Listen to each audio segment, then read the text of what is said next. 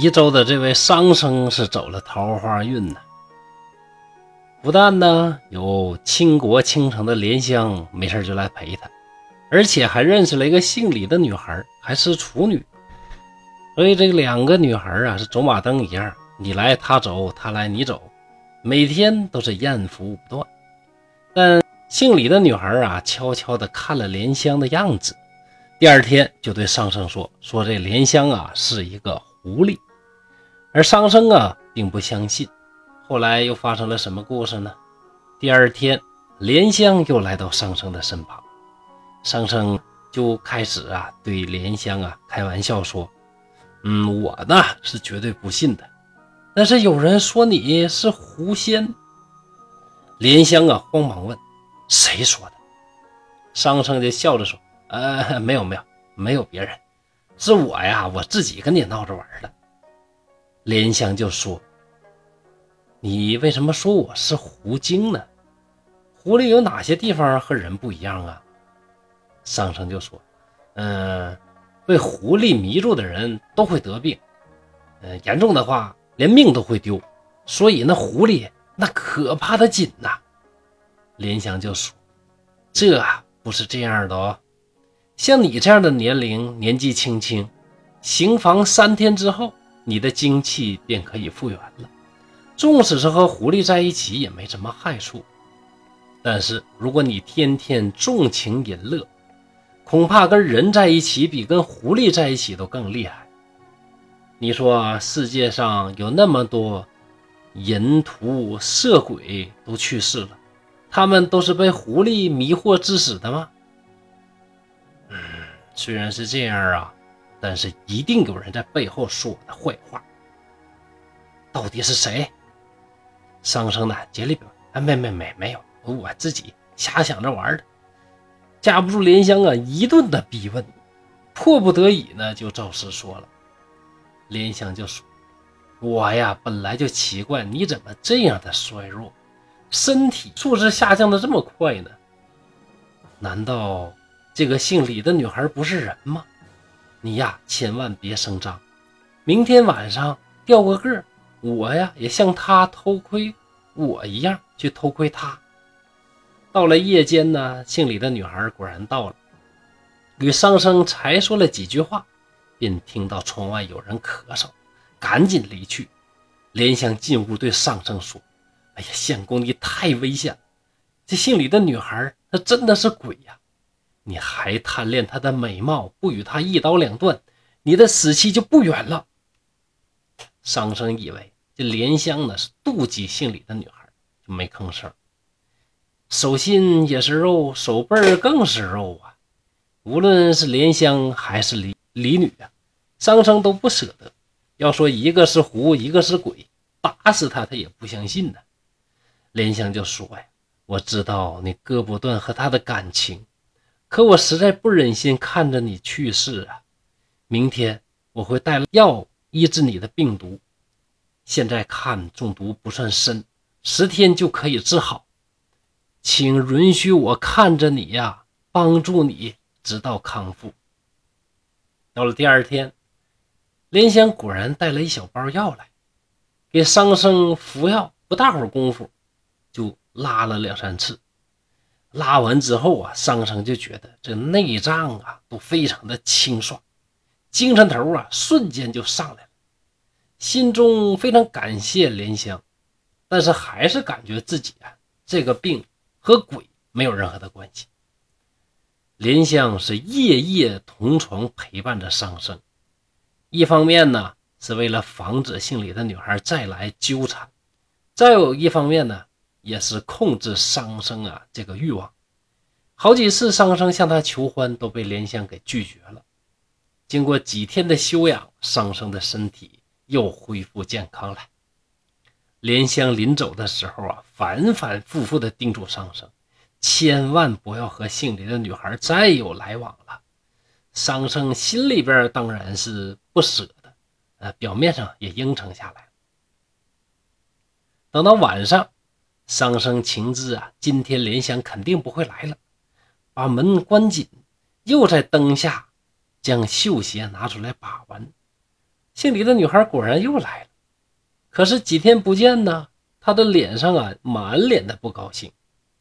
桑桑就说：“哎呀，这莲香啊，天天给我煎药治病，你呀别埋怨她，对你好不好啊，在我，她说什么我都不会在乎的。”姓李的女孩呢，这才稍微的高兴了一点。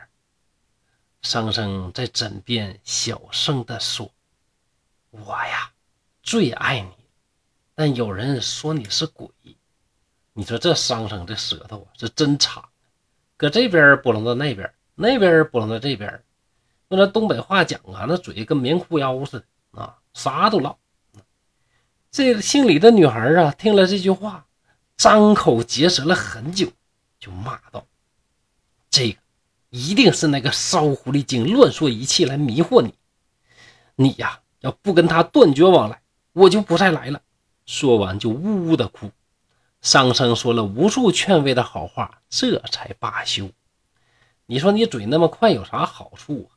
这个故事里边啊，这一个是鬼，一个是狐，发展到最后反而救了他的命。但是在实际的生活当中，如果有这样的事儿，你嘚吧来嘚吧去。那最后肯定是两边见光，两边死啊，对不对？继续往下讲故事啊，别老跑题儿。过了一天，莲香来了，一看这个蛛丝马迹，就知道这姓李的女鬼呀又来了，生气的说：“你呀，我看你是想死了哈。”商城的笑说：“哎呀，你怎么这么嫉妒他？”大丈夫有两三个红颜知己，这有什么呢？这个莲香非常气恼地说：“你得了绝症，我都给你治好了，这你都说我妒忌？那不妒忌的人又能怎么样呢？”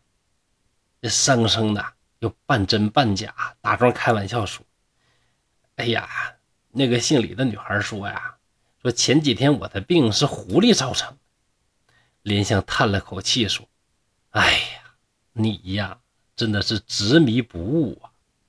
你这个病如果不好啊，我就是有一百张嘴，我也解释不清了。这样吧，从今之后我们就此分别，一百天之后再来看。一百天之后，如果你的身体啊还是健壮如牛，那就说明确实是我的事儿。如果一百天之后你在病床上躺着，我再来看你。说着呢，气愤的就走出去了。上升啊，怎么挽留也没有用。那莲香一走啊，姓李的女孩啊，这回就得了势了啊，每一天呢都来和商生欢会呀。大概过了两个月，这商生就感觉，哎呦，浑身无力，萎靡不振的。刚开始还自我安慰的，也，没事是不是感冒了？这两天呃偶感风寒。后来呢，就一天天变得是骨瘦如柴呀。饭也吃不下去，每顿只能喝一碗粥。本来想回家调养啊，还舍不得这个李女，这叫什么呢？至死不悟啊！到死之前呢，还贪恋这个女色呀，贪恋到这种程度。要说他不死呢，也真的是够幸运的啊！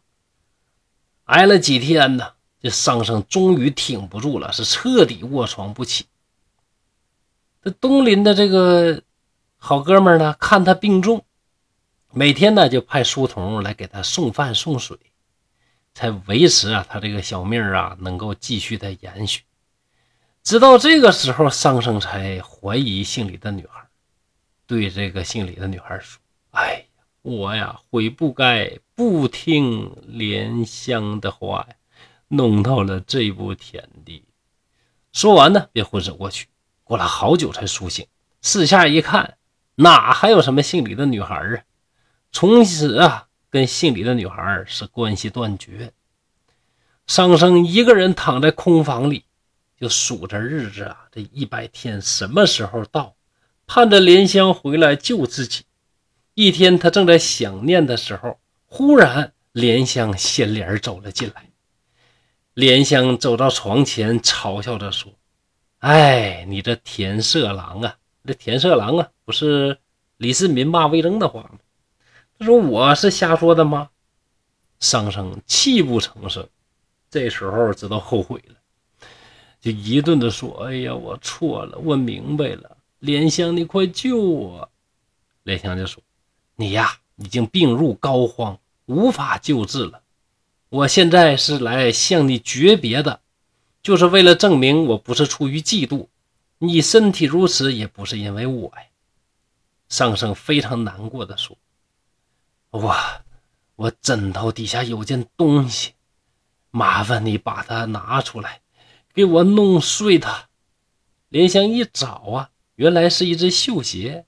拿到灯下反复细看，这个绣鞋呢，它是和姓李的女孩啊通灵的。哎，它这一摆弄一动啊，这姓李的女孩呢就呼的进来了。